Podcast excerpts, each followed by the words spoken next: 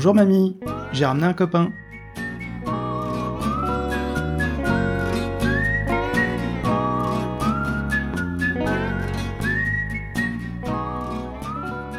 Bonsoir et bienvenue dans la cybersécurité expliquée à ma grand-mère, le podcast pour expliquer la cybersécurité à ceux qui n'y comprennent rien.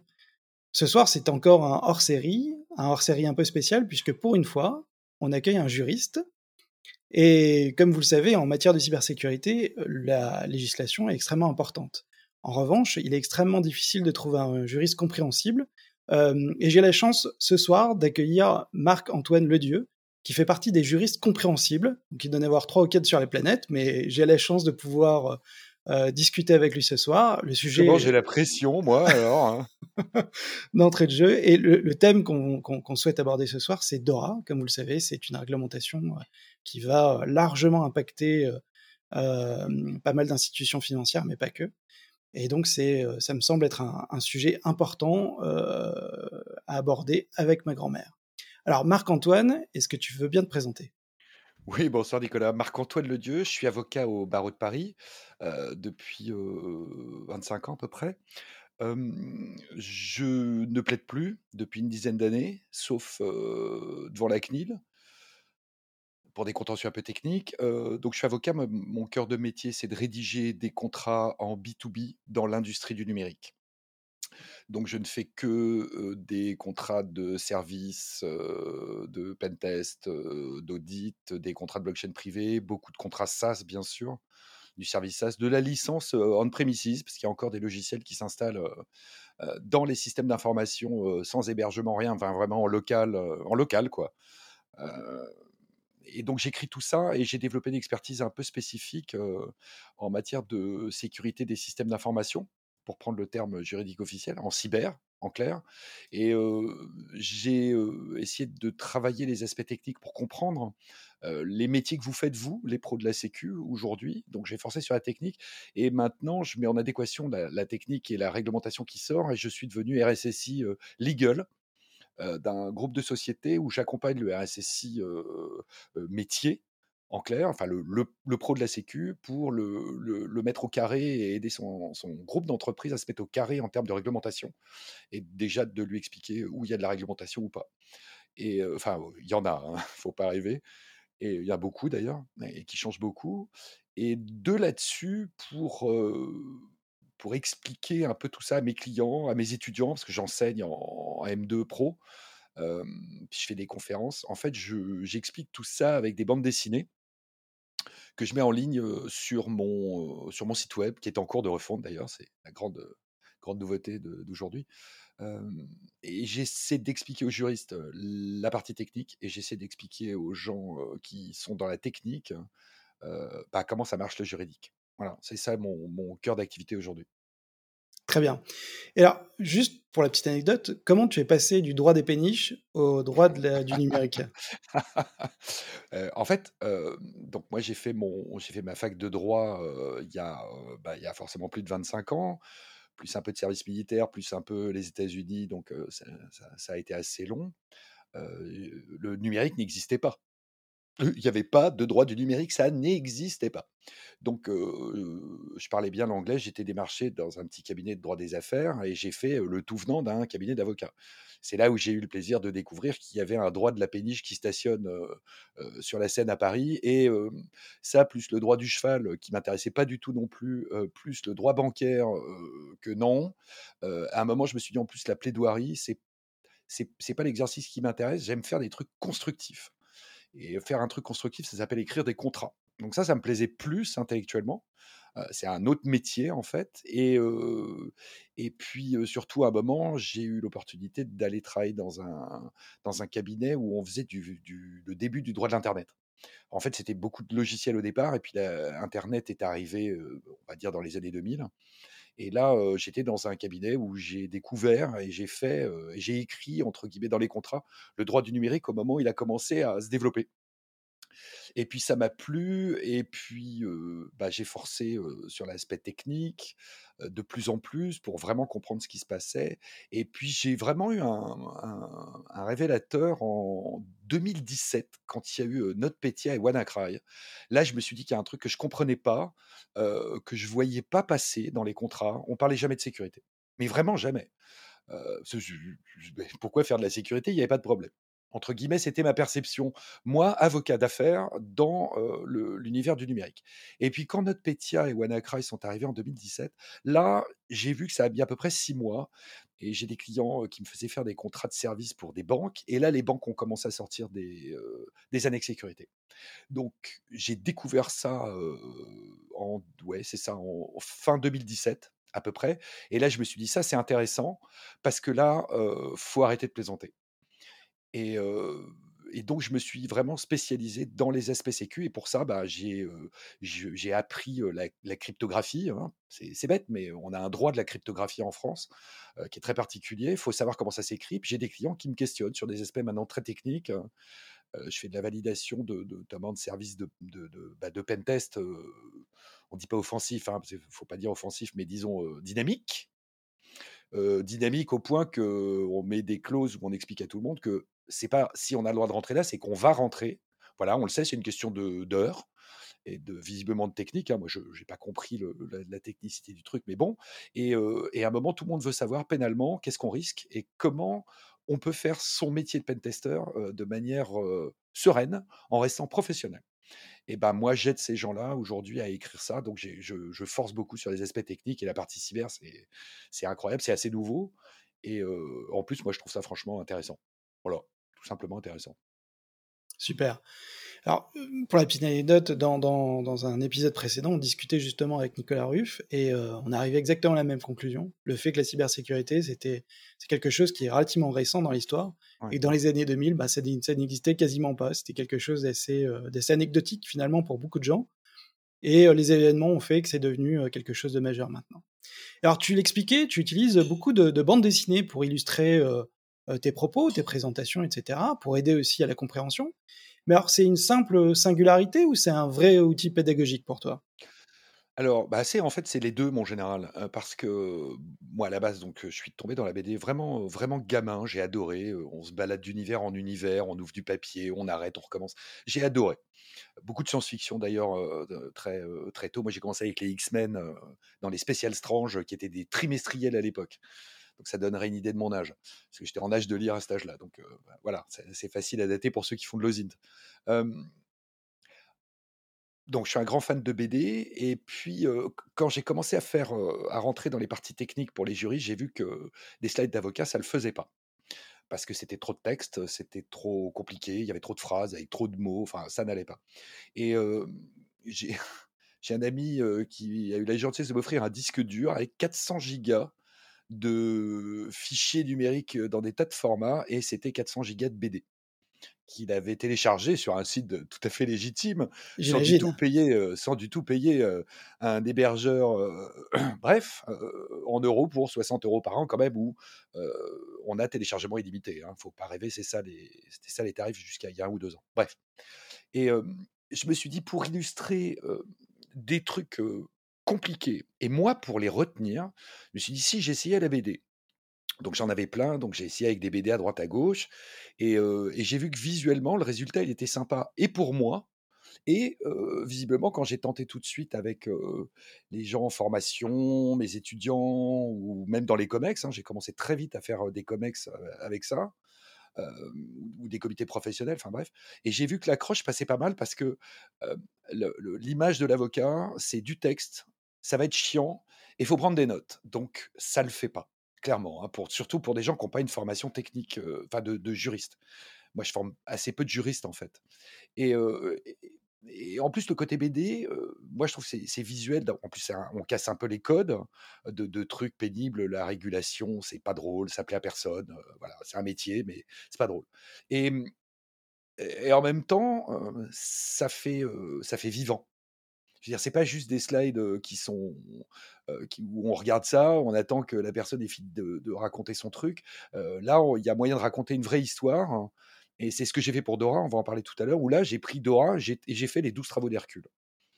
Et c'était une manière pour moi de rentrer dans Dora, parce que Dora, à lire, franchement, c'est pas drôle. Hein. D'abord, c'est mal écrit. Enfin, je veux dire, la traduction en français du texte qui a été négocié en anglais, c'est mal foutu. je veux dire, Legacy, c'est testament, quoi, dans Dora. Donc, à un moment, ça, c'est pas, voilà, c'est, pas possible, quoi. Et, et pour arriver à le retenir, ben j'ai, fait une trame, j'avais une BD, et j'ai pris une BD pour faire, pour illustrer tout Dora. et ça permet de bah, ça permet de mémoriser sans se dire que c'est un pinceau. Je veux dire, il va falloir qu'on y passe, on est très nombreux, il faut savoir comment ça marche. Donc on peut le faire à la dure, en lisant Dora et en faisant des extraits, on va tous se jeter par la fenêtre, ou alors on le fait de manière un peu décalée. Donc ça, c'est la première partie de la réponse. La deuxième partie va être plus courte quand même, je vais respirer entre deux phrases. la deuxième partie, bah, c'est qu'en fait, comme on on a mauvaise réputation, d'où les juristes, pour des gens qui sont dans la tech. On est des gens qui bloquons le business. on pose toujours des problèmes. Et quand en plus, comme moi, on est libéral, bah, ça veut dire qu'on va pas avoir de clients. Donc l'autre manière de rendre mon métier attractif, parce, que je pense qu'il est essentiel, dans, la partie que je fais aujourd'hui, c'est un impératif légal, donc il faut bien le faire. Bah, si on peut le faire de manière agréable et de manière très différenciante, bah, moi je le fais avec des BD que je mets en libre accès sur mon site web depuis 2015 maintenant. Et j'ai cette volonté de partager. J'ai un éditeur, d'ailleurs, l'éditeur de la BD, c'est Delcourt Soleil. Hein. eux, ils ont fait le pari que j'allais faire un truc sympa dans le respect de leurs droits d'auteur et que j'allais leur faire de la pub. Eh ben oui, je fais les deux parce que j'adore ce qu'ils font. Ils m'ont ouvert leur catalogue. et puis maintenant, que, quand j'arrive, on me dit Vous êtes qui? Je dis que je m'appelle Le Dieu. Ça évoque toujours quelque chose. Par contre, quand je dis que je suis le blogueur BD, il y a plein de gens qui, qui disent Ah oui, c'est tiens, vous avez vu passer. Je suis assez actif sur les réseaux, donc je, fais passer des, plein, de, plein de news comme ça. Je fais une slide, juste je la shoot. Hein.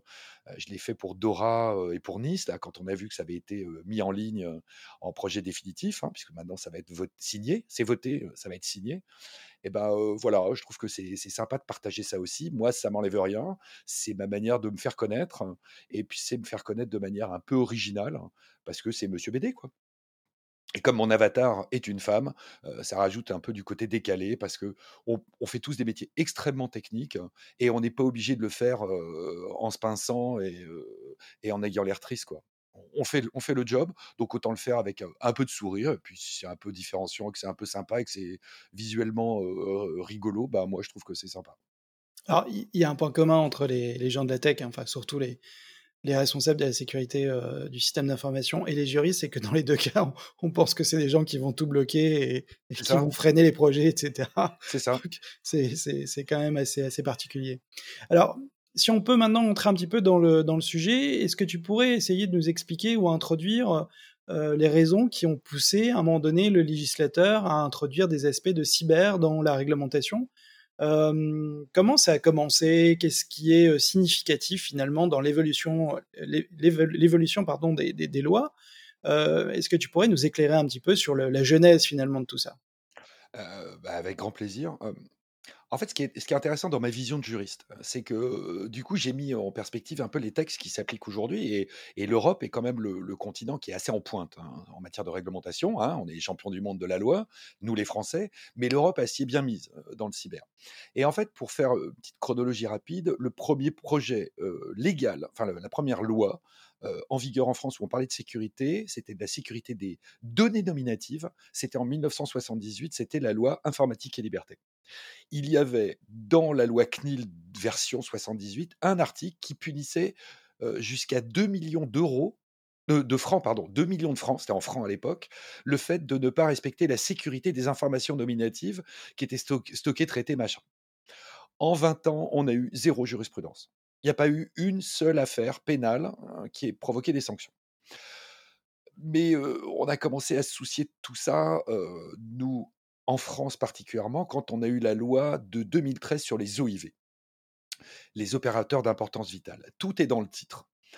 La France a pris une loi donc 2005 et pour les systèmes d'information c'était 2013 et la France a compris loi, programmation militaire. Hein. donc on est dans une réglementation qui est dans le code de la défense. Donc ça, là aussi, le, titre parle pour lui. Et l'idée est la suivante la France considère qu'il y a 200, 300, 400 opérateurs qui sont vitaux pour la survie de la nation. C'est le terme officiel. Hein. Donc on est vraiment au niveau de l'État organisé, la République française, machin. Et là, que ce soit dans les transports, de l'énergie, dans le transport des personnes, dans le transport des marchandises, les grands ports, les aéroports, les oléoducs, l'adduction d'eau, l'évacuation des eaux usées, Ringis, plus grand marché alimentaire d'Europe, Hein, c'est un truc absolument incroyable. J'ai eu la chance d'y aller une fois, c'est fascinant. Et eh ben, tous les opérateurs télécoms, bien évidemment, euh, quelques opérateurs des IPX euh, qui sont situés sur le territoire français. Euh, et la législation était de dire alors vous, vous êtes vitaux pour que notre société civile et militaire fonctionne. Enfin, dans le dialogue entre les deux. Et on va vous imposer de force et à vos frais des règles minimales de sécurité. Ces opérateurs, donc on appelle les OIV, sont désignés par arrêté non public, directement pris par le Premier ministre via l'ANSI. Donc c'est l'ANSI qui doit présélectionner, je ne dis rien de secret. Hein, et, donc, il y a quasiment un motard de la gendarmerie qui arrive dans le bureau du président, du directeur général, et qui lui notifie l'arrêté de classement en qualité d'OIV. Et là, il y a toute la mise en conformité qui a à faire derrière, et c'est du lourd. Hein. Pas, là, on, ne plaisante pas 10 minutes avec un PC et, et, deux logiciels moisis de là-dessus, donc ça c'était 2013. De là-dessus, on a eu les révélations de Snowden quand même qui ont beaucoup marqué tout le monde en, 2013. Et l'Europe a commencé à s'agiter vraiment en 2016 où on a eu deux, un règlement et une directive qui ont été adoptés. Le, règlement le plus connu, c'est le RGPD, voilà, qui a imposé en 2018, vous devez être à l'état de l'art sécurité. Bon, ça continue à ramer un peu, mais globalement, la, mayonnaise a commencé à prendre, à grands coups de sanctions, mais bon. Et la même année, trois mois après, adoption de la directive Nice, Network Information Security System. et là, c'était de dire, comme pour les OIV, mais au niveau des Européens, Bon, maintenant, on va arrêter de plaisanter. On va donner aux États membres le droit de prendre leur législation interne. Donc, on prend la directive, on la transpose, fait en 2018 en France. Et on va vous dire, vous, États membres, vous allez désigner des opérateurs de services essentiels. Et en fait, ça faisait un peu doublon avec la LPM en France, mais ça élargissait pour les, cantines, un peu le secteur bancaire et des trucs comme ça. Vraiment les services vitaux pour la, vue côté vie économique et vie, oui, vie économique, vie sociale donc ça, ça a été 2016, transposé en 2018. et puis, et puis, et puis, en fait, pour faire cette chronologie un peu courte et prendre les traits saillants, on arrive à Dora. Et là, c'est la crise de 2008 la crise financière de 2008 où on a vu que si le système monétaire, le, pardon, le système bancaire, système financier, banque, assurance, il plonge en même temps, si le système financier s'écroule, nos sociétés s'écroulent donc il y a eu deux réactions des États européens. La première, ça a été tout de, renforcer la sécurité financière des banques. Ça, je crois que c'était les accords BAL 3. c'est un domaine que je connais pas du tout, mais j'ai un peu suivi. Donc là, il y a eu grosse réglementation financière, les capitaux propres, je sais pas quoi. Donc voilà, on vous, au lieu d'avoir 10 dans la poche, il faut, en conserver 15 parce que sinon, c'est un vrai problème. Et les assurances et tout le monde. Et la deuxième étape de la réaction législative de l'UE a été de dire, OK, vous, les, vous, le secteur financier, vous, les banques, les assurances, les courtiers, euh, les opérateurs très spécialisés de titrisation, de je sais pas quoi, vous, si vous vous faites poney, si vous faites attaquer, euh, cyberattaque, ransomware, attaque d'État, tout ce qu'on veut, enfin la totale. Et si vous tombez, ça va être systémique. Donc vous allez faire tomber tout l'écosystème euh, financier. Et là, c'est pire que la crise de 2008. Hein. C'est nos économies qui s'effondrent. Parce que plus de banques, plus de financement, plus d'assurance, enfin, le système se grippe et notre système économique s'arrête. Et donc l'Union européenne, profitant d'abord du fait que les Anglais soient sortis, enfin le, UK soit sorti de l'Union européenne, parce que le UK freinait depuis des années toute forme de réglementation, surtout bancaire parce que c'est la grosse industrie bancaire et les assurances, bien sûr, c'était le, le Royaume-Uni. Et comme ils sont sortis, ben, l'Union européenne s'est dit, ben, ils sont plus là pour nous empêcher de réglementer un truc qui est vital, un service essentiel, hein, puisque DORA, c'est les services essentiels pour le secteur financier. C'est un dérivé de Nice 1 et de Nice 2, puisqu'on a Nice 2 qui vient d'être voté. Bref. Et ils ont dit, bah, ben, on va profiter de ça. Donc déjà, on va pas faire une directive, on va faire un règlement. Comme c'est sectoriel, hein, les États membres, ils vont pas nous dire que chez eux, ils ont des problèmes. C'est les banques les mêmes dans les 27 États membres. Donc on prend un règlement. Et ce règlement, eh ben, on va le présenter dans un paquet de règlements qui sont sortis entre septembre et décembre 2020. Et le truc, ça a été fait assez vite, en fait, puisqu'on a eu le premier projet en septembre 2020 de mémoire, 24 septembre 2020, publié sur le site de l'UE. Il y a eu un espèce d'appel à commentaires très discret avant, mais bon. Et en juin 2022, il y a eu la V2 en adoption technique. Ça, c'était procédure interne de l'UE. Je vous, vous raconterai pas le truc, c'est incroyablement compliqué. Et version technique adoptée. Et là, tout d'un coup, on a eu le Parlement européen qui a voté le texte le 10 novembre. Le 10 novembre 2022. Et en annonçant, voilà, ce sera voté, signé au mois de décembre 2022. Et tout de suite, on a, été voir l'article qui dit quand est-ce que ça va s'appliquer. Et ça va s'appliquer dans les 24 mois de son, de son passage au JO. Donc ça veut dire que ce texte sera, il faudra être conforme. Il faudra pas commencer à s'en soucier comme on a pardon, pas comme on, comme mes clients ont tous fait pour le RGPD, où ils attendu que ce soit 2018 avec plus que six mois pour faire, un énorme chantier quand même, parce qu'on partait de zéro.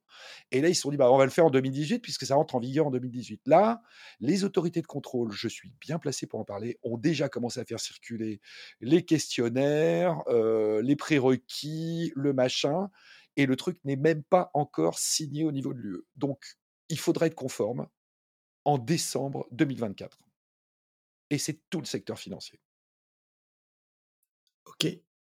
Vaste programme. Ça, laisse sans voix. Hein. Mais écoutez, mes enfants, il faut bien que vous compreniez quelque chose. C'est primordial. Il faut qu'on se réveille. On est au bord du précipice. Et ça, il faut bien qu'on se le mette dans le pont. Je peux dire une chose Le capital, tu viens de le dire toi-même, le capital, c'est fou. Ah oui, ça, c'est fini. Bon, la société de consommation, c'est foutu. Les, les voitures, les voitures, les voitures, c'est foutu. La cinquième, c'est foutu. Bon, qu'est-ce que c'est la cinquième? La République imbécile. Ouais, je, je peux dire une chose, enfin, on est démodé. Tu comprends? Exactement, ça laisse sans voix. Alors, il y a quelque chose qui est assez intéressant dans ce que tu viens d'expliquer, tu, tu- parce que tu as fait ré- référence à BAL 2, et comme tu l'expliquais, ça, a- ça a grandement joué dans, dans les banques, puisque BAL 2, le principe, c'est d'essayer de, de mettre en place un, un certain nombre de règles pour euh, que les banques puissent résister à des chocs, des chocs financiers, des chocs, euh, des chocs importants euh, dus au marché, etc. Donc ça implique euh, la mise en place de modèles, etc. Mais euh, l'idée euh, sous-jacente, c'est vraiment de, rendre, les banques résilientes. Et j'ai envie de te poser une question qui sera un petit peu l'introduction à, Dora. Euh, de mon point de vue, j'ai l'impression, alors tu pourras peut-être me, corriger, euh, euh, j'ai l'impression qu'on a un petit peu changé de paradigme, qu'on est passé finalement euh, de l'obligation de protection, c'est-à-dire mettre en place tout un ensemble d'outils qui évitent finalement les risques cyber, euh, que ce soit des outils euh, techniques ou organisationnels. Et j'ai l'impression que Dora est plus axé finalement sur la résilience, c'est-à-dire le fait de s'assurer que les, organisations pardon, soient euh, capables de résister à un choc cyber, à une cyberattaque, et surtout capables de redémarrer assez rapidement sans trop perdre entre guillemets de, plumes. Est-ce que c'est une vision qui est exacte ou, c'est euh, erroné C'est tout à fait exact. En fait, on dit tous DORA parce qu'on a pris l'acronyme anglais, et en anglais, DORA, c'est Digital Operational Resilience Act. Act, c'est règlement. ok? Donc, c'est la résilience opérationnelle numérique. En français, on dirait résilience opérationnelle numérique. Donc, c'est le cœur même de DORA et le, fond de, du- la volonté politique telle qu'exprimée dans le texte. hein. Je ne travaille pas à la commission, moi je lis les textes, je lis les considérants, je vais lire euh, même les exposés des motifs avant les considérants que personne va lire, parce que là on avait du lourd. Et l'idée force, c'est vous, secteur financier, vous devez accepter de perdre en efficience pour gagner en résistance. Et c'est tout à fait ce que tu expliques. C'est le cœur du machin. C'est que maintenant, euh, vous, vous, banques, on vous impose de vous organiser pour travailler malgré les pannes et malgré les attaques cyber. C'est écrit comme ça. Il y a le volet matériel qui est pris en charge dans Dora, euh, et, et il y a bien sûr l'aspect sécurité des systèmes d'information, enfin aspect cyber, puisque bah, en fait qu'il y ait une cyberattaque ou une panne, euh, ça change quoi? Les systèmes s'arrêtent. Donc on élargit le périmètre, mais le changement de paradigme, pour moi, il est, tout à fait frappant avec Dora. On arrête de nous dire, les gars, faut patcher, patcher, patcher. Oui, j'ai j'ai entendu ce qui est vrai. On est bien d'accord. J'ai même compris ce que ça voulait dire. C'est dire. Donc, on patch, c'est bien, mais ça suffit plus, quoi. Il faut passer à du, à presque de l'actif. Et faire de l'actif, ça veut dire réfléchir. Et c'est, en fait, Dora, la manière dont je l'explique maintenant, c'est des cycles imposés au secteur financier. C'est le cycle de l'organisation, le cycle d'analyse de risque, le cycle de la réponse, le cycle du reporting en interne vis-à-vis des autorités de contrôle, les incidents majeurs de sécurité, il faut les notifier en trois temps, il y a tout de suite, ensuite, étape intermédiaire, on fait le point. C'est écrit comme ça dans Dora. Ah, il y a 150 pages, c'est il y a, bon, il y a des tests. alors, j'ai travaillé sur ce texte-là avec un, pro de, des, tests de sécurité qui m'a dit que dans la liste des 10 tests, des 10 tests de résilience, hein, ça s'appelle comme ça dans Dora, il y en a déjà eu trois, ça veut rien dire. Ah bon, j'ai fait, ah ben d'accord, non, ça veut rien dire. Qui a écrit ça? J'ai dit, bah, c'est l'Union Européenne. C'est des conneries. Ah bon, d'accord, mais voilà, c'est ça le problème de Dora. Mais le, fond du truc, c'est résilience. Et c'est la première fois qu'on a, nous, juristes, ce concept de résilience qui sort de manière légale.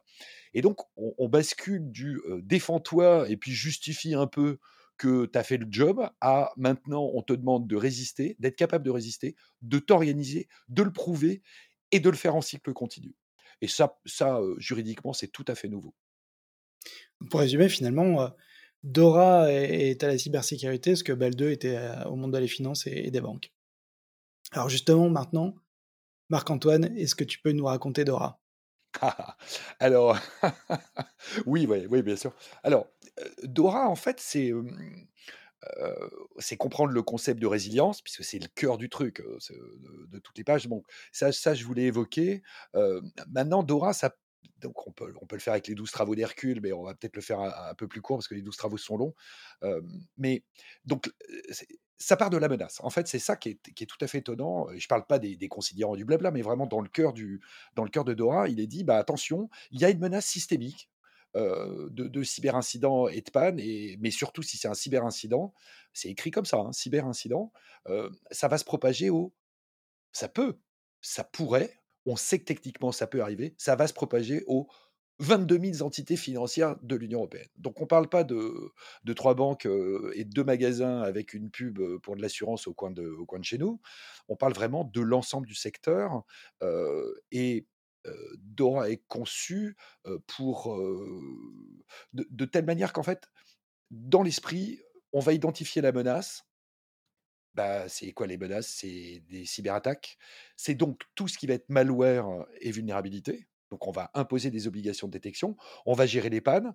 Et puis, s'il y a une panne ou s'il y a un blocage, on va voir que la data est non disponible ou que la data est corrompue. Et ça, c'est les deux terreurs. Donc, dans, le cycle de l'analyse de la, menace pour Dora, eh ben, on va prendre cet aspect des choses et on part de, de cette menace et des cyberattaques et au résultat qui fait que les systèmes sont plus disponibles ou les datas sont corrompus. Et,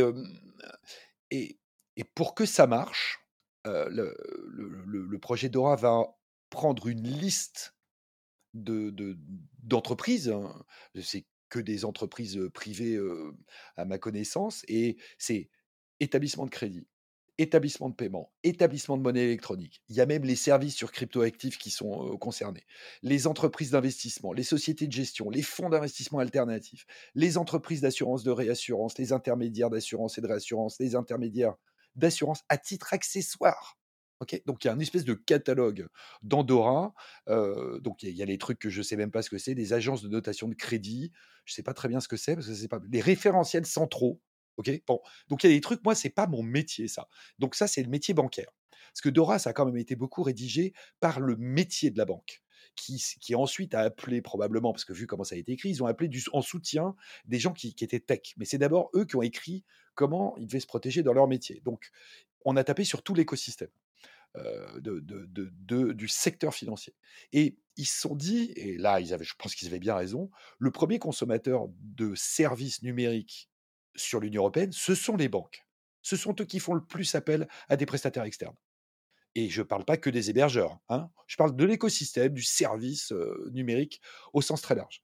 Et ils se sont dit, mais si on ne réglemente pas tous les prestataires et tous les sous-traitants du secteur financier, ça ne sert à rien. puisque ça va être supply chain pour tout le monde, supply chain attaque pour tout le monde. On va donc aller attaquer tous les sous-traitants et c'est eux qui bossent le plus pour les banques. Et on va rentrer dans les banques aussi. Donc l'Union européenne a dit OK, je réglemente le secteur financier, A, B, C, E, à la ligne. Le, tout dernier point, écrit en petit, les prestataires de tous ceux qui sont visés au-dessus. Donc le résultat aujourd'hui, c'est que à partir du moment où on fait, du service hein, et du service IT pour le secteur financier, une entreprise du secteur financier, sont concernés les prestataires de fourniture, saisie, stockage et traitement de données. En clair, c'est tout le monde. Je crois que justement, cette, euh, cette préoccupation par rapport aux fournisseurs de services de, de, hein, de IT finalement informatique aux, banques. Ça c'est directement une leçon euh, tirée de, de WannaCry, puisque euh, dans l'attaque de WannaCry, euh, ce qui avait été visé en premier, c'était une société de, de, de, caisses enregistreuses, si mes souvenirs sont bons, de logiciels de gestion.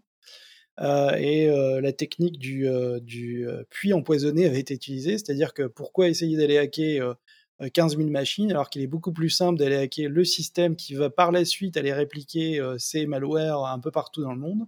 C'était une mise à jour vérolée Exactement, c'était une mise à jour, euh, c'était une mise à jour vérolée qui a été euh, déployée massivement dans tout un pays et ensuite ça a appliqué autour de la planète. Et donc je pense que cette, cette posture vient directement de ce, de ce type d'attaque. Je te laisse poursuivre. Non, non, mais c'est tout à fait ça. Et de mémoire, d'ailleurs, c'était en Ukraine. Hein. Ça avait démarré en Ukraine. C'était déjà le conflit, enfin, le conflit qui n'était pas larvé, parce que c'était déjà la guerre en Ukraine depuis 2014. Et c'était le début des cyberattaques, enfin, des cyberattaques, bon, difficiles entre l'envahisseur russe et l'Ukrainien. Et pour reprendre donc le, le, le diptyque de qui est impacté par Dora, en fait, donc il y a toute l'industrie du secteur, enfin l'industrie financière, hein, en clair, c'est l'industrie, comme on dit l'industrie du logiciel ou du numérique, tous les prestataires IT, ça c'est le gros du lot. Et puis il y a une deuxième catégorie, alors c'est tout à fait étonnant, je vous le fais en mots, en mots compréhensibles, c'est si l'Union européenne décide que vous, alors genre toi, toi et toi, enfin ils sont 10 ou 25, je sais pas, et que je vous désigne, moi Union européenne, pas les États membres, hein, moi Union européenne, je dis que vous êtes opérateur critique, eh bien, la réglementation que je vais vous imposer, c'est moi qui vais la faire directement, moi, Union européenne, en direct. Ça s'appelle un règlement d'exécution. Donc, eux, ils vont prendre ça, mais en direct. Et en plus, c'est magnifique, je vous impose une taxe. Et et c'est écrit comme ça dans les avant les, les, attendus de Dora, enfin les considérants de Dora, il est dit bah comme on va être obligé d'embaucher des fonctionnaires européens pour surveiller effectivement, comme dans DMA, Market Act, le DSA, le Service Act, des très grosses plateformes, les trucs structurants, ok, c'est la même même démarche intellectuelle. Vous les structurants, on va s'occuper de vous en direct. Et en plus vous allez payer pour ça parce qu'il faut qu'on recrute. Comprenez quand même, on va pas, va pas dépenser le pognon du contribuable européen comme ça. Donc ça, c'est en train de se faire. Donc la réglementation spécifique des prestataires dit critique.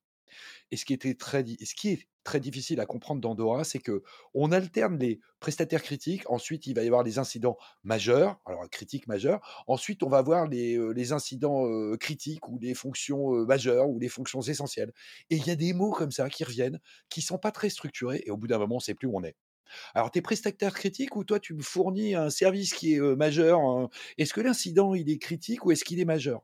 Sauf que, comme c'est un règlement et que c'est pour les 27 États membres, à un moment, les banques qui ont des filiales partout, les compagnies d'assurance qui ont des filiales partout, faudrait quand même qu'ils parlent la, même langue, la même langue technique. Et pour ça, Dora, ça n'a pas encore été super bien écrit. Voilà. Et le texte final qui vient d'être voté, en plus, des fois que ce soit agréable à lire, ils ont encore complexifié certains wordings. Alors, les entreprises critiques, sauf ceux qui sont, je sais pas quoi, pas critiques au sens de la directive. on repart sur une autre directive, il faut aller se taper 25 pages pour comprendre ce que ça veut dire. Et tout le texte est comme ça. Et c'est très, très difficile à lire. Mais pour le, résumer à l'extrême, donc les prestataires critiques, c'est Bruxelles en direct. Et les alors, le, si le truc qui est horrible. Donc les entités financières concernées, c'est toutes les entités financières de l'UE, siège dans l'UE, exercice dans l'UE, enfin, comme d'habitude, donc tout le monde. Donc, les Anglais qui ont leur filiale ici, ils sont hors UE, donc ils sont obligés de se faire basculer DORA pour leur filiale anglaise, leur filiale en France, pardon. Ce qui veut dire qu'en fait, l'Union européenne va imposer à tout le système bancaire, financier, assurance du UK de se mettre aux normes techniques de l'Union européenne. Et les Anglais n'ont pas pu peser dans les discussions de Dora puisqu'ils étaient sortis de l'Union européenne. Et là, ils prennent ça comme un boomerang en retour. Et je viens d'apprendre la semaine dernière que officiellement Paris était aujourd'hui la première place financière d'Europe et avait détrôné Londres. Et donc, on est dans ce mouvement où l'Union européenne est en train de se recentrer sur elle-même et de dire bah, vous, les Anglais, vous êtes sortis, c'est bien, vous étiez grosse puissance, maintenant, c'est revenu chez nous, va falloir vous mettre aux normes européennes si vous voulez continuer à bosser sur l'UE. Et les seules entreprises de l'UE donc qui vont échapper à ça, les entreprises du secteur financier, c'est celles qui ont moins de 10 salariés ou moins de 2 millions de chiffres, de 2 millions de CA. Autant dire que c'est tout le monde, quoi. Mais par contre, chez les prestataires IT de toutes les entités financières, là, il n'y a pas de seuil. C'est-à-dire que dès qu'on va fournir du logiciel hein, euh, on-premises ou qu'on va fournir euh, du service en mode SaaS, et je parle pas d'hébergement, hein, je, parle de vrais services en ligne. Moi, j'écris des contrats comme ça, donc je vois très bien ce que, ce que ça représente pour des banques ou des assurances. Et là, il n'y a pas de plafond. Mais eux, on va leur demander d'être DORA compliant. Donc, soit c'est les banques qui font le job hein, et les prestataires qui vont se retrouver avec tout d'un coup le cahier des charges qui va quand même être fait six mois avant l'entrée en vigueur parce que c'est quand même un gros boulot. Là, tout d'un coup, ça va tomber sur les prestataires IT qui vont se mettre à pleurer. Sauf que les autorités de contrôle, janvier 2025, ils ont recruté, ok Ils sont déjà en train de préparer les textes pratiques de mise en vigueur. J'en ai lu certains, donc euh, voilà. Il y a l'AMF et la CPR qui commencent à communiquer officiellement. Ils commencent à prévoir des trucs au mois de décembre 2022 pour mettre tout le monde au, garde à vous.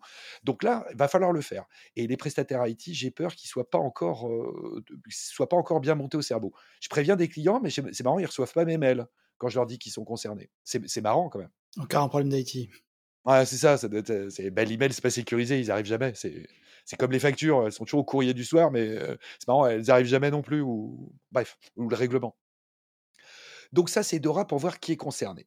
Maintenant, l'idée juridico-technique de Dora, c'est quoi? C'est vous, secteur financier, vous devez garantir la sécurité des réseaux et des systèmes d'information qui vous permettent de rendre votre activité. Et ça s'appelle en langage bancaire, ça s'appelle la fourniture continue des services financiers et leur qualité. C'est-à-dire la data, elle est perdue, mais si la data, elle est corrompue, la qualité du service, zéro. C'est poussé à l'extrême, c'est le cryptolocker. Mais le cryptolocker, quand il n'y a rien qui marche, que tout est perdu, d'accord. Mais un truc plus insidieux qui va débiter ou qui va créditer des comptes sans que les banques le voient, ça, à un moment, ça va faire rire personne. Donc, on vous dit vous devez garantir la sécurité de ce qui fait fonctionner votre activité à vous, secteur financier. Voilà. Et ça, ça s'appelle garantir la sécurité des réseaux et des systèmes d'information. C'est marrant, réseau et système d'information, c'est Nice 1 et c'est Nice 2. Ça s'appelle sécurité des réseaux et des systèmes d'information français. Donc c'est vraiment le, truc qui est pour eux. Et le comprendre comment ça marche après un peu techniquement, c'est vous devez, vous, secteur financier, mettre en place une politique de sécurité sur une approche fondée sur les risques. Et ça, ça s'appelle au départ par analyse de risque. Vous, vous, secteur financier, vous devez faire des analyses de risque. est-ce que tu penses que justement sur, ce, sur cette analyse de risque, hein, qui est un élément central dans, dans la démarche de Dora, est-ce qu'on va devoir aligner nos points de vue ou standardiser finalement l'approche du risque avec une approche EBIOS par exemple?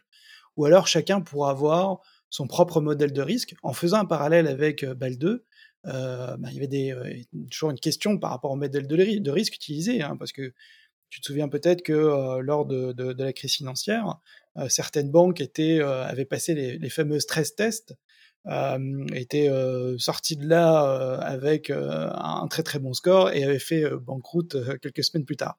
Donc on peut se poser des questions quant à la valeur de, des, des, des, tests et surtout de l'évaluation du risque. Mais est-ce que dans le cadre de Dora, chacun aura la liberté d'avoir son propre modèle ou alors il faudra un petit peu standardiser l'approche? Alors, j'ai pas de réponse dogmatique là-dessus. D'abord, j'ai pas la vérité. Maintenant, quand je sais pas, mais quand je connais un peu le sujet, je raisonne avec un peu de bon sens. Si je suis dans le top 10 des banques européennes et que mon siège social central est en France, qu'est-ce que je vais faire? Euh, Je sais que la France a des niveaux d'exigence qui sont en général euh, assez organisés et de bons standards, de bons niveaux euh, en hauteur. Euh, la France est mieux que Malte, d'accord? Faut pas rêver, quoi. Bon, c'est comme ça. Donc, si je suis une très très grosse banque d'affaires, d'investissement, de détail, tout ce qu'on veut, que je suis sur le territoire français, que j'ai compris que Dora c'était les OSE, et que quand je suis OSE, en général j'applique IBIO-CRM, bah, je me dis que si j'applique IBIO-CRM, pour le faire en, en termes un peu euh, techniques, hein, pardon pour ma grand-mère qui ne devrait pas trop suivre tous nos dialogues, parce qu'entre euh, Dora et IBIO-CRM, je pense que ma grand-mère a sauté par la fenêtre depuis un moment. Mamie, tu nous manques. Euh, bah, moi, je suis cette banque, je fais, heu, je fais IBIO-CRM et je fais profiter de IBIO-CRM, heu, tout mon écosystème sur toute l'Europe et si je suis allemand et que j'ai une méthode qui est approuvée par l'autorité bancaire, qui est un type IBIO-CRM, je ne sais pas comment ça s'appelle en Allemagne et que je m'appelle, je ne sais pas, Deutsche Bank ou une très grosse banque comme ça, je vais faire pareil dans l'autre sens et qu'est-ce que vont faire les autorités de contrôle? Avant d'arriver à unifier tout ça, bah, ils vont faire confiance aux grandes têtes de pont. Et les grandes têtes de pont, ils vont prendre des standards qui sont connus dans leur pays. Et s'il n'y a pas ça, bah, il y a un truc qui est assez simple quand même, qui est assez fédérateur, c'est les méthodes ISO. Parce que c'est dit en fait, en... c'est d'ailleurs écrit dans Doha, à un moment, il faut appliquer des standards européens internationaux. Et tant qu'on n'a pas de standard, bah, on en a au moins un commun, c'est ISO. Donc on peut partir sur du ISO 27001, et moi, je vais me former à titre personnel. Je vais me faire une formation de lead auditeur ISO 27001 pour aller au bout de, de ce process-là. Mais c'est ça qu'on va imposer. Donc, si je suis, euh, je sais pas moi, en, en Espagne et que j'ai pas un truc phare, bah, je vais appliquer ISO et je vais mettre tout mon écosystème comme ça. Et au bout d'un moment, quand le Dora aura bien pris, ça va commencer à remonter à l'autorité européenne qui euh, de prudentiel, qui des banques, qui du truc et qui du machin. Et là, ils vont être en mesure d'apprécier des écarts. hein. Euh, mais ce qui est très probable, c'est que ils vont faire le job. Et ça, j'en toucherai un mot au niveau des sanctions parce que je, je pense que j'ai trouvé comment ça va se passer euh, pour que ça se passe bien pour tout le monde. Mais pour en venir à cette histoire d'analyse de risque, en fait, déjà, on va dire à tout le monde, donc IBIO-CRM ou pas IBIO-CRM, mais si moi je suis une grosse banque française, est-ce que je vais réinventer la roue ou je vais aller prendre le truc qui est porté par l'autorité de contrôle technique, qui est quand même l'ANSI, qui est, validé par la CNIL, qui va être validé donc par la CPR, qui va être validé par l'Association française des banques, ou, je les connais pas tous, ok? Donc je vais pas réinventer la roue. Puis il y a peut-être des gens qui savent faire, puis il y a des gens qui savent faire des formations pour ça déjà. ok? Puis je vais intégrer le club de ceux qui font de la sécu pour de vrai. Parce que sinon, je vais prendre des sanctions. Donc, je vais faire le job. OK. Et de là-dessus, après, on va, on va dériver sur la totale. hein. On va se mettre à faire des PSSI qui tiennent la route, avec une vraie analyse fondée sur les risques, sur les risques d'attaque notamment, puisque c'est l'objet même de IBIO-CRM. hein. J'ai fait une présentation en BD avec un des concepteurs de la méthode IBIO-CRM, qui est devenu un copain, qui bosse, qui bosse à l'ANSI. Donc, j'ai bien compris le truc. Mais après, on découle. On fait des chartes, on fait des grilles de compliance, et on part dans un cycle annuel. C'est écrit dans Dora, ne faut pas chercher, c'est annuel. Et tous les ans, on se repose la question. Remontée d'incident, hop, on va chanter le, le cycle habituel, boum, on repart à la case départ direct. Analyse de correction, bien sûr, remédiation, tout ce qu'on veut, machin. Hop, on refait l'analyse de risque, on la remet à plat. Tu vois le risque numéro 23 là, que tu avais éliminé? Bah, Celui-là, on va le passer en deuxième catégorie, on va le traiter.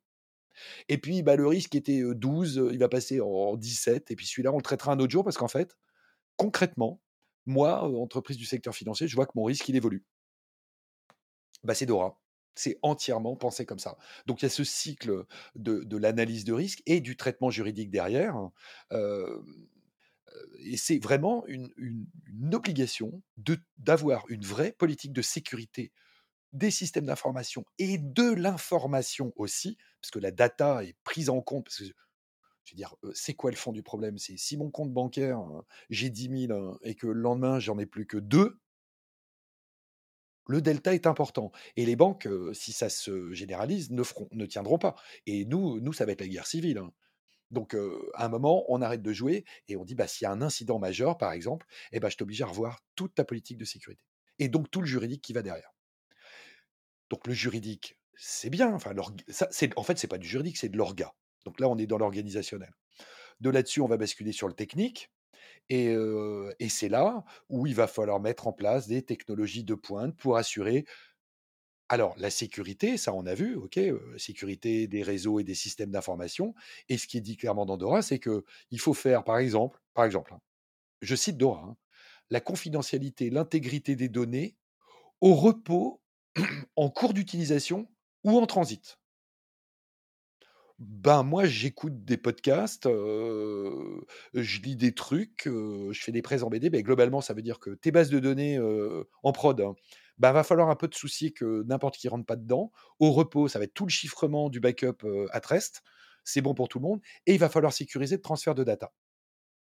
Hein, parce que moi, l'intégrité des données en transit, ben, la la messe est dite, quoi. Donc va peut-être falloir un peu sécuriser, certains réseaux de communication, chiffrer, genre, un data center avec un autre data center. Je sais que c'est beaucoup fait, mais va peut-être falloir s'en soucier dans le détail. Et là où techniquement Dora rentre dans des trucs assez, sévères, c'est qu'ils vous disent: «Bon alors c'est bien quand ça marche, mais globalement, il faudrait que vous ayez une infrastructure de prod, de production active, hein, une infrastructure de prod redondante et je cite: «Des capacités redondantes de sauvegarde». Ça veut dire on vous oblige à tout doubler. C'est peut-être là où le cloud peut, ou pas d'ailleurs, aider, heu, puisque, heu, un des gros leviers, heu, justement en matière de production, hein, tu l'as cité, hein, par exemple avoir des un data center qui est redondant, on pourrait très bien imaginer avoir, un data center on-premise, mais avec la capacité de pouvoir déclencher, heu heu, des activités dans le cloud à la demande pour, heu, améliorer justement cette résilience. Ça. Mais ça demande quand même un sacré niveau de de technicité et de de maîtrise de son système d'information, ce qui est quand même loin de, 24 mois. hem, 24 mois pour y arriver. Non mais non mais c'est la la vraie cartographie. Je veux dire, c'est Ouais. pas juste, aller taper dans 3 3 trucs critiques parce qu'on a fini par avoir, heu, 2 grammes qui sont montés au cerveau, enfin 2 neurones qui se touchent. On embauche un RSSI un peu retaillé et on lui fait faire une vraie carto et on cherche le critique. Là, il faut que ce soit systémique. C'est l'établissement principal, le data center de stockage principal, les capacités redondantes. Je veux dire, c'est un truc de titan et c'est en fait quand j'ai commencé à lire Dora, je me suis dit: «Oh là là, mais comment je vais expliquer Dora, heu, comme ça?» je me suis dit: «Un truc de titan?» je me dis: «Oh, c'est les travaux d'Hercule?» bah, les 12 travaux d'Hercule et dans ces 12 travaux d'Hercule, il y a toute cette partie, enfin, je veux dire, une infrastructure de prod redondée, capable de redémarrer dans un délai c'est quoi aujourd'hui les délais du de temps de réponse de data center? C'est 99.9 chez les gros opérateurs? OK? Donc on sait qu'on a un niveau de technicité qui est fort. Ben, il faut peut-être prévoir une liaison, peut-être chiffrée, avec un deuxième quasiment en temps réel, où de temps en temps tu bascules de l'un à l'autre, parce que si on veut être sûr que ça marche, si on veut vraiment être prudent, pour être sûr que ça tombe pas, ben, bon, je rêve des genoux, je sais en disant ça, mais un jour je travaille avec, le data center A, le lendemain avec le data center B, et puis ils se relayent l'un l'autre, comme ça ils servent de backup. C'est peut-être une piste envisagée, je sais pas si c'est techniquement possible, mais le fond du problème le fond du problème, c'est ça. Il faut faire ça et pareil pour les sauvegardes. Parce que quand moi j'explique à des gens qui sont des professionnels que c'est bien d'avoir un ah alors tu as un NAS? Ouais, j'ai fait ça avec, un copain, qui est RSSI. «Ah tu as un NAS? Ouais, et ta sauvegarde? Ah ouais, oui, oui, j'ai une sauvegarde. Elle est où? Bah, elle est sur le NAS. D'accord, mais on parle du même? Oui, pourquoi il en faut 2?» Alors, ça va faire sourire beaucoup de tes auditeurs, mais en même temps, ils savent très bien que c'est ça, quoi. Chez la grande majorité. Secteur bancaire, il y a peut-être des trucs qui marchent mieux, d'accord. Mais, quand on va taper, dans des infrastructures, autres qu'à la holding ou le truc méga super critique, on sait que globalement, ça va pas être terrible. Donc, partant de ces obligations techniques, Dora, en fait, dans l'esprit et et on reprend ce cycle, c'est, ben, tu as fait ton analyse de risque, très bien, tu as fait ta PSSI, très bien. 3e étape, les outils et les process. Redondant, da data au repos, at rest, heu, en transit en transit, hein. Transfert, non, transit, oui, c'est bien. On sait pas, là, on est entre la Lune et la Terre, c'est super. De là-dessus, obligation d'audit général, audit interne, audit externe, hein. Il y a le mot audit, à mon avis, en faisant un un rechercher remplacer dans Dora, je pense que là, on a le on a le bingo de l'année, hein. Et puis une fois que tu as fait tes audits, internes, séparés de ceux qui font enfin le truc propre, hein, super. Là, ensuite, on va faire les tests. Tests, de résilience opérationnelle, donc technique. On va faire les tests pour voir, si on appelle le service qui est censé, faire la gestion de crise, s'il répond au téléphone, hein, ça peut être bien, parce qu'il y a des obligations là-dessus, bref. Tout ça, on corrige, on met à jour et on repart à l'analyse de risque. Et c'est pareil, et c'est un cycle, et c'est tous les ans. Voilà. Donc ça, c'est l'étape de Dora, où là, ça fait plus rire personne. Alors, donc on audit, bon, je rentre pas là-dessus, les tests. Alors là, les tests, c'est là où ça coince un peu, en fait, dans Dora. C'est qu'on a une typologie qui est écrite. Alors, j'ai pas eu le temps de, vérifier Dora V1, V2 avec celle qui vient d'être adoptée, mais dans Dora, euh, dans la, première version qui était disponible en français, il y avait 10 types de tests. Et là, c'est là où ce, ce texte euh, pose un problème. C'est l'inventaire à l'après-vert. Là, on ouvre la boîte de Pandore et on sort des mots. Voilà, alors je sais pas, il y a un gars qui est sorti de son bureau, il dit Attends, tu peux me donner des mots compliqués dans ton métier? Euh, Vulnérabilité, euh, source ouverte, euh, examen des lacunes, Pff, ouais, les trucs qui tombent. C'est écrit comme ça dans Dora. Et, alors, pour faire les tests, envisagez les tests suivants deux points à la ligne. Tirez. Évaluation et analyse de la vulnérabilité. On cherche peut-être directement le single point of, of failure, le spoof, le spof là. J'aime bien celui-là parce que j'ai fait une très jolie slide là-dessus. C'est super. Bon, analyse des sources ouvertes. Ah bon, faut faire de l'osint. D'accord. On va chercher les leaks. Ah oui, mais c'est pas légal. Ah bon, mais vous avez dit aux gars de Dora que c'était pas légal? Non, mais euh, ils savent pas ce que c'est non plus. D'accord. Mais ça fait une ligne de plus dans Dora. Oui, donc ça fait sérieux. Ah oui, ça, ça va être bien. Bon, ok. Troisième ligne. Évaluation de la sécurité des réseaux. Mais c'est l'objet même de Dora. Donc, on fait des tests euh, réseau, sécurité. Analyse des lacunes. Voilà. Il faut faire des tests qui s'appellent analyse des lacunes. Mais c'est l'objet même de Dora. Donc, on peut faire un test sur ce qui manque. Mais enfin, il faudrait mieux identifier ce qui manque, quoi, pas faire des tests. Mais c'est comme ça. Examen de la sécurité physique.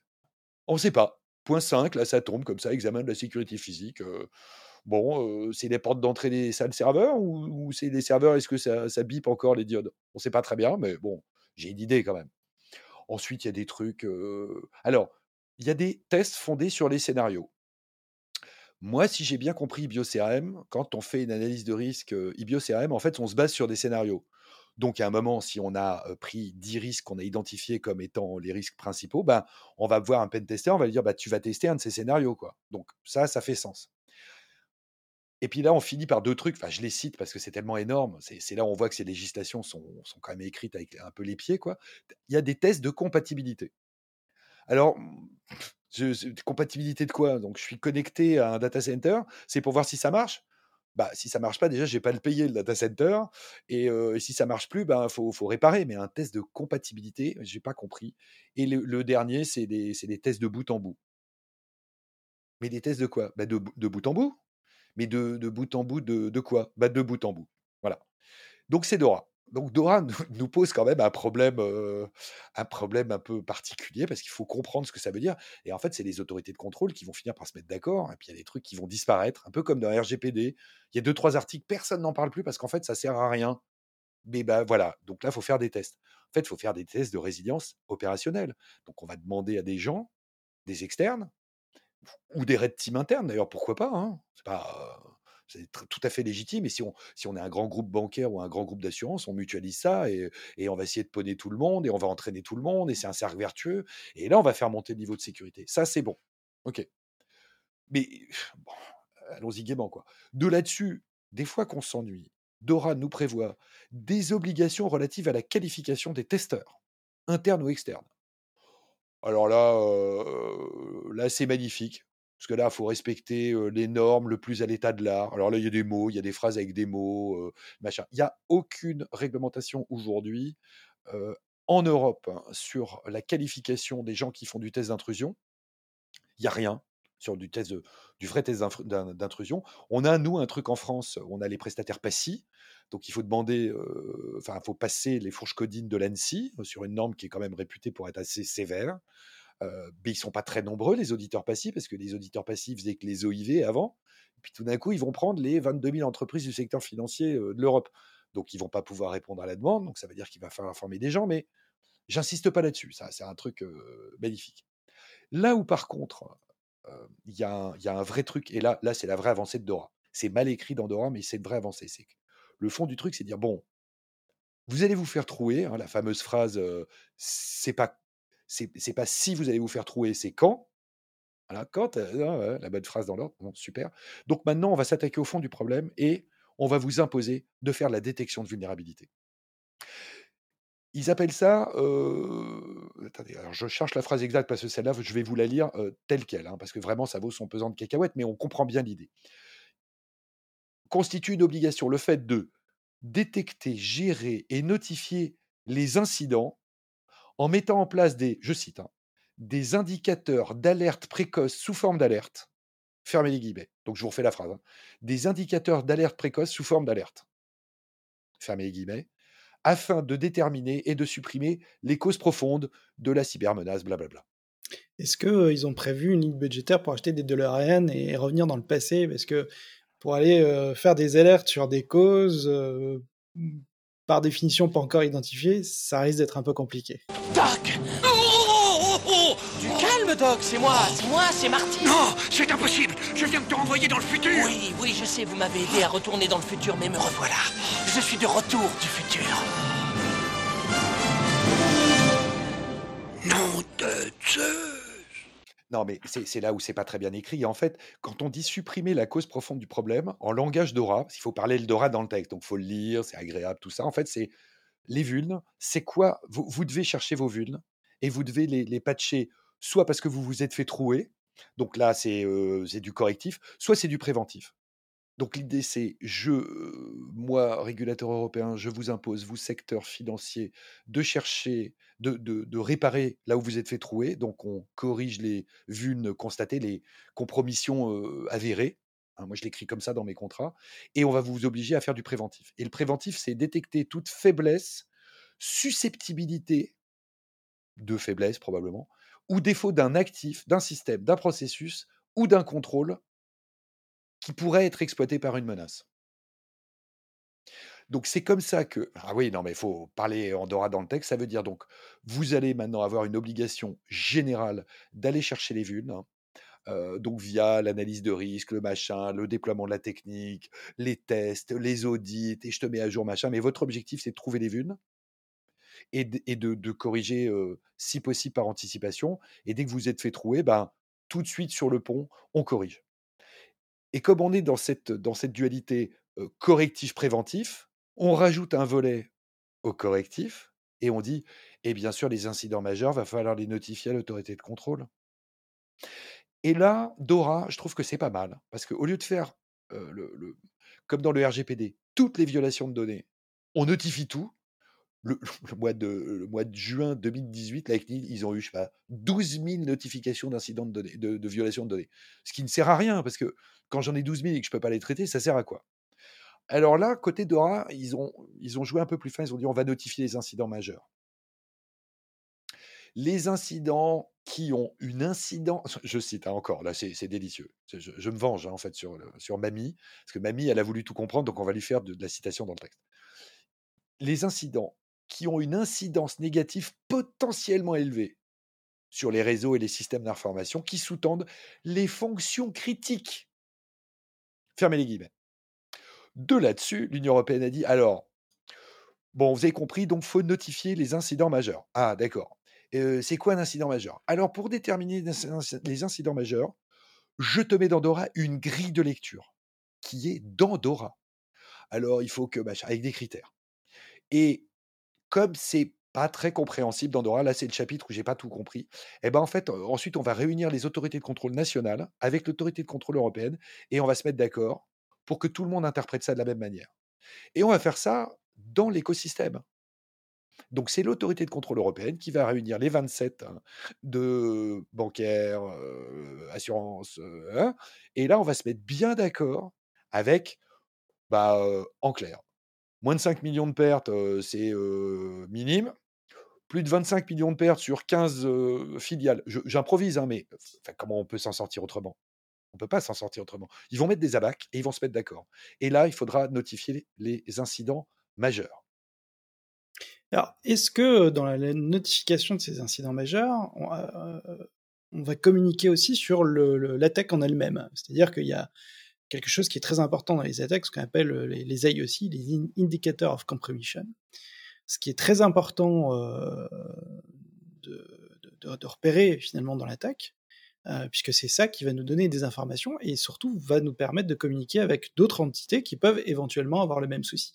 Et ça permettra aussi de voir à quel moment on a été compromis et de revenir un petit peu dans le passé et comme ça de pouvoir aussi avoir quelques indications sur, par exemple, le moment où on doit restaurer un système d'information. Parce que restaurer un système d'information qui est vérolé, ça sert pas à grand chose.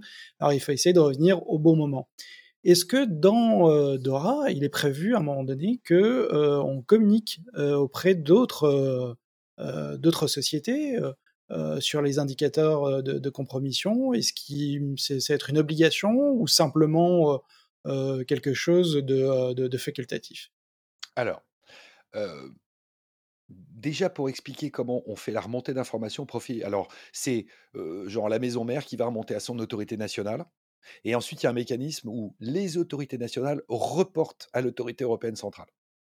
Ça va être un peu compliqué, mais, l'idée, c'est ça. C'est histoire d'avoir, bon, déjà au niveau national, le régulateur local, enfin, oui, national qui, qui gère le truc, et ensuite partage d'informations avec l'autorité européenne. Et déjà, dans la remontée d'informations vis-à-vis de l'autorité nationale, c'est prévu d'Andorra en trois étapes. Notification initiale, rapport intermédiaire, c'est écrit comme ça, hein, et un rapport final. Et donc là, il n'y a pas un mot sur les IOC. Ah, faut- ou alors, il faudrait vraiment que je revoie. Mais en fait, l'idée, c'est quoi? C'est que les autorités de contrôle vont dire Eh, les IOC, vous allez me les remonter. Et FISA, OK? Pardon de le faire en cage, comme ça, c'est pour que mamie décroche pas tout de suite. Euh, vous allez me remonter les IOC, euh, les analyses, machin. Bah, comme on a fait IBIO-CRM et qu'il y aura des gens sur le pont, à mon avis, l'information, elle va pouvoir être remontée. On va bien journaliser, on va bien faire ses backups, hein, on va mettre des, des services euh, d'indicateurs qui clignotent et on va aller regarder les alertes. Hein, des fois que hein, c'est un logiciel qui tourne tout seul avec des personnes qui regardent, c'est sûr qu'il se passera rien. Et là, et là va y avoir un partage d'IOC, là où c'est incompréhensible d'Andorra, c'est comment les IOC sont partagés avec les autorités bancaires et les autorités de contrôle type ANSI. Parce que quand on est une banque hein, et qu'on se retrouve avec des IOC, on en fait quoi? Si on n'a pas l'ANSI à côté, ça sert à quoi de remonter des IOC à une banque? Moi aussi, je peux lire un fichier log. hein. J'ai compris ce que ça voulait dire. Mais on me fait lire un fichier log. Ça sert à quoi? Je, ne sais pas interpréter un fichier log. Donc, c'est là où, Dora va, être difficile à mettre en œuvre, c'est que s'il n'y a pas des gens de l'ANSI qui savent ou, qui vont se faire transmettre les IOC via le secteur bancaire, ben, ils vont peut-être remédier en interne, mais si on partage pas l'information, on va pas tellement faire progresser le niveau de, de compétences généralisées. Alors peut-être que là, les, SOC, donc les Security Operational Center, auront un, rôle à jouer, puisque normalement, eux ont la capacité de comprendre ce que sont que les AEC. Ils auront peut-être d'ailleurs directement de, de l'ANSI, hein, il y a peut-être des, des canaux de communication qui vont être, euh, qui vont être établis, et qui, ça, j'espère, entre guillemets, que ça pourra euh, diffuser largement dans la communauté pour détecter plus rapidement euh, de nouvelles attaques. En France, on le fait déjà, puisque dans le système des OIV, il y a, il y a un serveur avec la fameuse boîte noire qui a, Exact. qui a un peu surpris tout le monde. C'est la boîte noire dans laquelle euh, c'est l'ANSI ou son prestataire spécialisé qui euh, seuls peuvent rentrer dans la boîte noire pour mettre des, des IOC, les détecter, soit pour récupérer euh, ce qui remonte des fameuses sondes souveraines. C'est ça, hein, c'est donc c'est sondes souveraines, hein, c'est ça? C'est ça les Voilà. fameuses. Voilà. Non, mamie, euh, mamie, euh, reste assise. euh, ce n'est pas le docteur qui vient. Pauvre mamie, c'est vrai, on lui fait dire des trucs horribles aujourd'hui. Mais donc euh, concrètement, comment ça va se passer? Euh, Là aujourd'hui, on ne le sait pas, le sait pas encore, euh, parce que quand on sait qu'un texte arrive comme ça et qu'il y a 24 mois, déjà il va falloir qu'il y ait des équipes sur le pont partout, et il va falloir que tout le monde se parle. Et si c'est Bruxelles qui donne des indications à tout le monde, ça retombe sur les autorités nationales qui redescendent sur les têtes de pont. Aujourd'hui, les autorités de contrôle, je suis en mesure de l'affirmer, en France, ont commencé déjà ce travail d'organisation interne ensuite de communication vis-à-vis des opérateurs majeurs de leur secteur. Voilà, J'ai des clients qui reçoivent de la doc confidentielle euh, de la part des autorités de contrôle. Il faut que tout ça se mette en place. Et ça va être long et ça va être compliqué. Mais euh, la grande chance, en tout cas dans le secteur bancaire, ça je trahis aucun secret en disant ça, il y a déjà quand même quelques banques qui ont compris qu'ils ont, des- ils ont des SOC. Il y a un des intervenants, un des contributeurs de limites sécu qui s'occupe du SOC d'une grande banque, euh, euh, d'une grande banque agricole, je crois, je peux, mais je peux pas dire. Il le, dit mieux que moi. Et euh, si, si ça c'est pas organisé, euh, ça va pas progresser aussi vite que ça pourrait. Mais là, c'est super mal écrit d'Andorra. C'est vraiment, euh, c'est vraiment l'usine à gaz. Mais en fait, ce qu'il faut, ce faut retenir, euh, là pareil, pour essayer de toujours donner du sens d'Andorra, parce que c'est le plus compliqué, c'est que euh, Dora impose un cycle, on va dire quotidien, parce que permanent, c'est pas vrai, mais un cycle quotidien de maintien en conditions de sécurité bah, de toute l'informatique qui fait que les banques, les assurances, les intermédiaires de machin puissent faire leur métier. Donc c'est détection des vulnérabilités, des malwares. Alors ce qui est étonnant dans Dora, il n'y a pas un mot sur les malwares. Il parle juste de vulnes. Comme si dans les vulnes, il y avait la capacité à prendre un cryptolocker. C'est quand même pas tout à fait la même chose. Qu'on détecte une compromission, je veux bien. Mais enfin, on a quand même des problèmes avec des malwares, des exécutions de code arbitraire. Reste assise, mamie, euh, ce n'est pas ton sonotone qui a sauté, ça c'est ça c'est des, gens qui voilà qui travaillent dans ce métier-là. Et puis donc on va détecter, on va corriger, on teste, on audite et on recommence. Et puis de l'autre côté, on détecte un incident majeur, hein, c'est le terme, on va notifier à l'autorité de contrôle et on en profite, on remonte, on corrige, on redétecte, on reteste, on reaudite. Voilà. C'est vraiment penser à coups de cycle successifs. Alors sur le sort des IOC, c'est déjà compliqué avec les NISA, parce qu'il faudrait qu'en clair, pardon hein, de le faire en langage administratif, autorité de contrôle, c'est que l'ANSI reporte à l'ENISA, qui irait reporter aux responsables européens de la CPR ou de l'Association française des banques ou du, syndicat des banques françaises, je ne sais pas comment ils s'appellent. là, ça va être compliqué parce que passer de fonctionnaire en fonctionnaire, je suis pas sûr que techniquement ça améliore les choses. Donc, soit à un moment, on met en place un, outil de partage des IOC, et il me semble qu'il y a des entreprises privées qui font ça très bien. Ok? On interface les systèmes de manière à simplifier les choses et que tout le monde n'ait pas son petit système à lui. Ben, pour que ça, ça marche, ben, on va sortir les normes ISO, on va essayer de pousser des normes européennes. Et puis quand les banques vont voir le, temps et l'argent que ça va leur prendre de se mettre au carré, parce que sinon, sanction, ben à un moment, ils vont mutualiser. Et s'ils veulent mutualiser pour pas prendre le risque de sanction en cas de contrôle, je pense qu'ils vont faire ça bien. Mais en 24 mois, c'est illusoire. C'est juste illusoire. Mais si on ne dit pas que dans 24 mois, il faut faire le job, il ne se passera rien. Comme pour le RGPD. Et le RGPD, comme ça commence à taper au niveau des sanctions, si on veut faire de la peine à une banque, on lui prend son argent. Et là, là les, banquiers, ils n'ont plus le sens de l'humour. D'ailleurs, il paraît que quand on parle d'argent, personne n'a le sens de l'humour. Et les banques encore moins parce que c'est leur métier. Voilà. Donc c'est comme ça que ça, va, ça va tourner. Mais si on peut continuer pour aller joyeux, parce que là, je crois que j'en suis au neuvième à peu près des travaux d'Hercule, hein, en faisant la chronologie simple. Dans Dora, on rentre dans un niveau de détail qui s'appelle obligation de gestion de crise et de communication de crise. Il y a un chapitre de Dora qui est consacré à ça.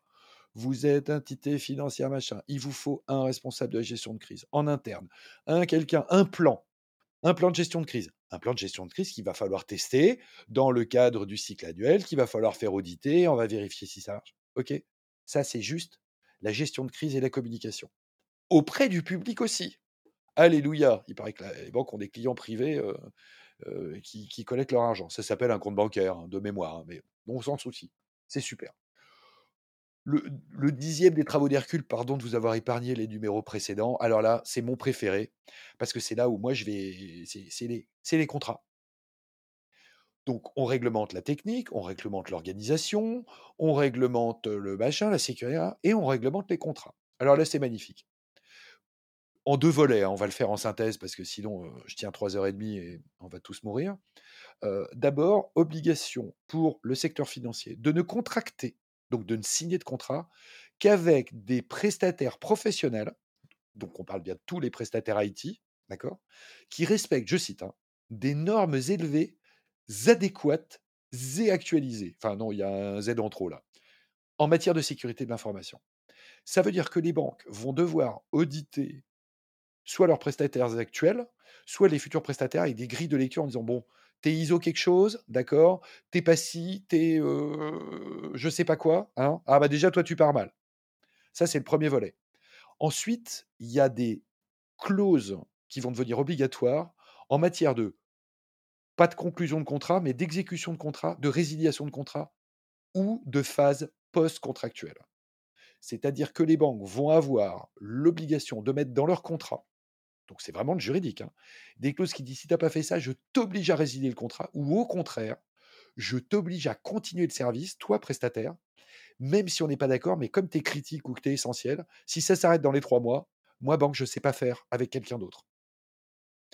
Et donc, il y a une réglementation qui va être d'enfer, au sens, ça va être l'enfer.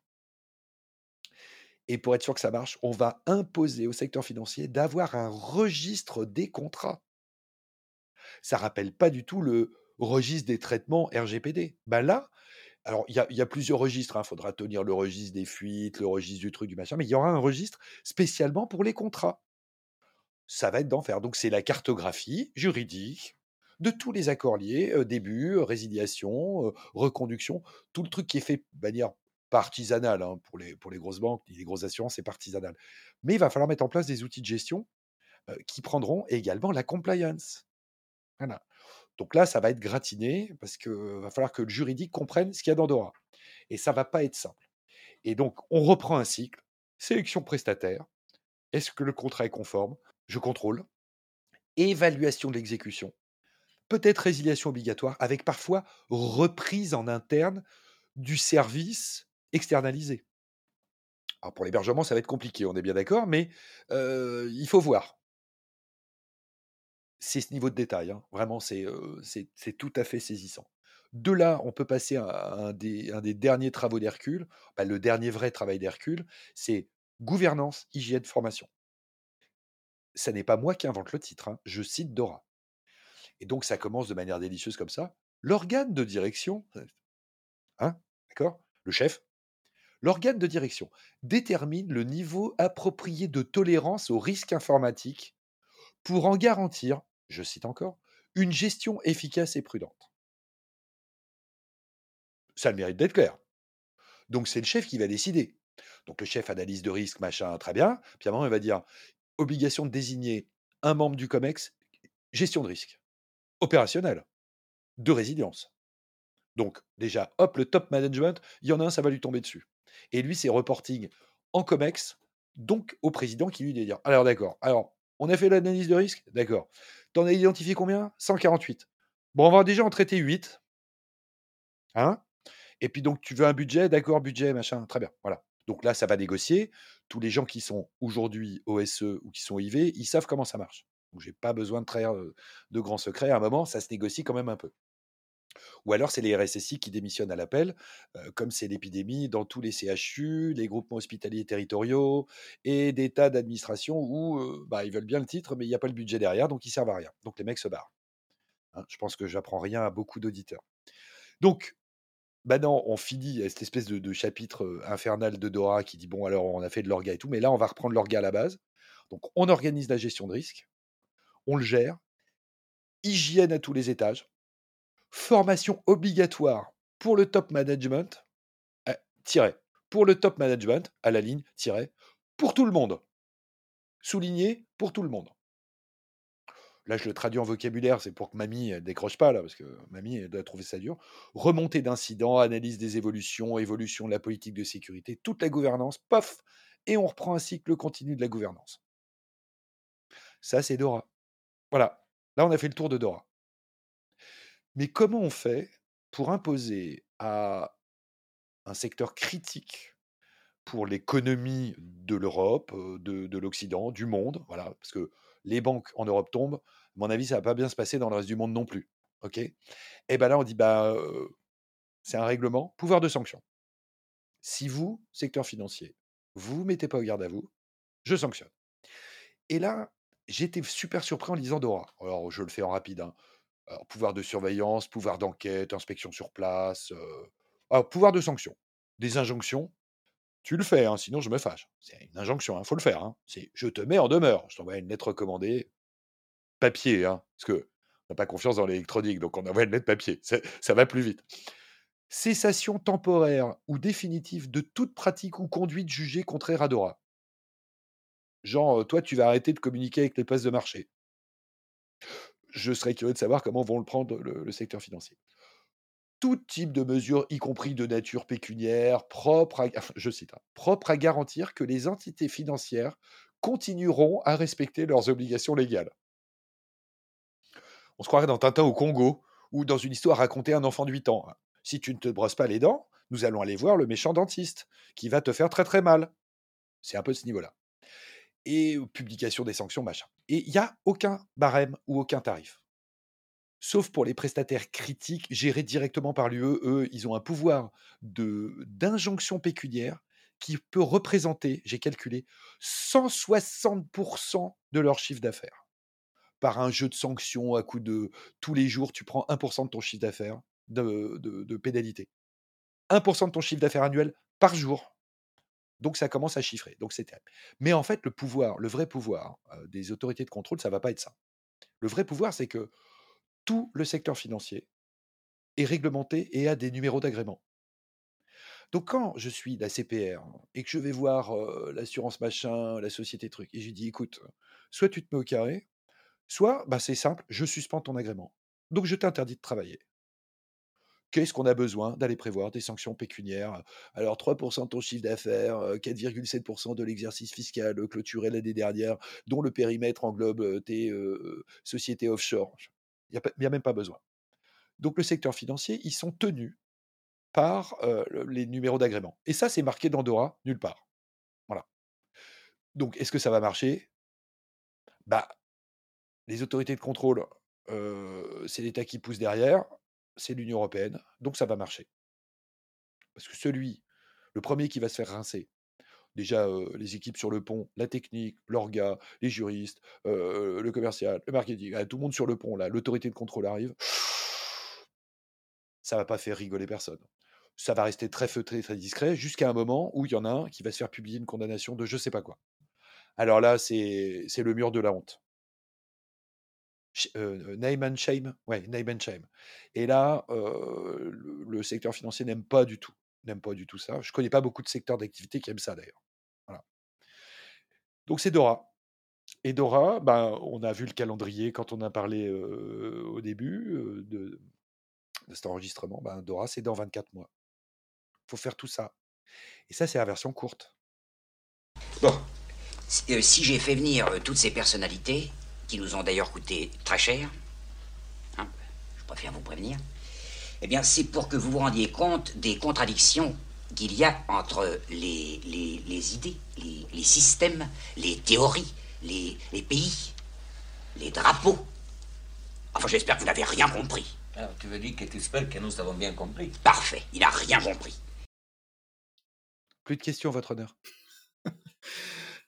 Écoute, euh, merci Marc-Antoine. Euh, je pense que tu l'as dit. Personne ne me dit merci quand j'explique ça. C'est pas vrai. Personne parce que, ne m'a dit merci. Alors, je, pense que dans, dans, la vie, il vaut mieux euh, savoir à quoi s'attendre, même si la tâche est compliquée. je pense qu'effectivement, Dora va être un sacré challenge dans les 24 mois à venir, mais c'est un challenge nécessaire parce que euh, comme on l'a déjà expliqué plusieurs fois en matière de cybersécurité, c'est quelque chose qui devient de plus en plus central. Je pense qu'on peut pas tellement se permettre de, continuer euh, à avoir des systèmes euh, critiques qui n'ont pas un, niveau de cybersécurité, de résilience surtout suffisant. donc clairement, je pense que c'est un objectif hyper important pour, pour le bien de tous finalement. Et malheureusement, ça va, ça va représenter énormément de travail. Euh, est-ce que tu peux juste euh, résumer finalement en, une phrase ou même un mot euh, le, sujet de ce soir, Dora Comment tu pourrais juste l'expliquer en, un mot ou en, une phrase? Dora, en fait, non, il y a un dernier truc à dire. C'est que Dora, ça préfigure ce qui est en train d'arriver dans des tas d'autres secteurs. On a c'est tout à fait révélateur. On a eu, là, il y a un, mois, le 15 octobre, on a un nouveau projet de règlement européen qui s'appelle Cyber Resilience Act, directement. C'est donc le règlement sur la résilience cyber. Et ça vise quoi? Les IoT. Pas professionnel à professionnel, pas le secteur machin. Les IoT commercialisés, fabriqués, vendus en Europe. Obligation de mise à jour, d'informations, de tests de sécurité, machin. J'ai même pas eu le temps de le lire. Mais c'est, voilà, Dora, on attaque les pros d'un secteur critique, puis ensuite on va attaquer des, là, ça va être les biens. Voilà, tous nos IoT. C'est résilience. Il y a un seul mot pour résumer tout ça, c'est si on n'est pas résilient, nous les Européens, je suis un Européen convaincu, et je le dis haut et fort, nous les Européens, on est forts parce qu'à un moment, d'abord on est bon, on est des super bons, on vit, on est des sociétés en paix. Et quand il y a des industries qui exagèrent un peu ou qui sont pas assez sécurisées, maintenant, on a un régulateur qui met les pieds dans le plat, qui nous dit ça, tout ça, c'est critique. Et l'IoT, c'est critique pour nos vies privées, c'est critique les détecteurs d'incendie qui se mettent à pas marcher ou les caméras vidéo qui sont piratées de partout, ça aspire des données, ça fait du DDoS dans tous les sens. C'est vous les pros qui l'expliquez assez bien. J'ai même fini par le comprendre. Si moi je l'ai compris, je crois que mamie là, elle est taquée. Là. Alors justement, pour, pour, Mamie, donc les IoT, c'est tous les objets connectés, et, c'est vrai que malheureusement, euh, euh, les problèmes en cybersécurité se répètent, euh, et ça se répète, ça s'est répété avec les IoT, dans le sens où à une époque, on a commencé à avoir de, beaucoup, beaucoup de, de, ces objets connectés, que ce soit des, des, des, enceintes connectées, que ce soit des montres connectées, que ce soit des équipements connectés à l'intérieur de la maison, etc., mais qui ont été conçus sans prendre du tout en compte les aspects de cybersécurité.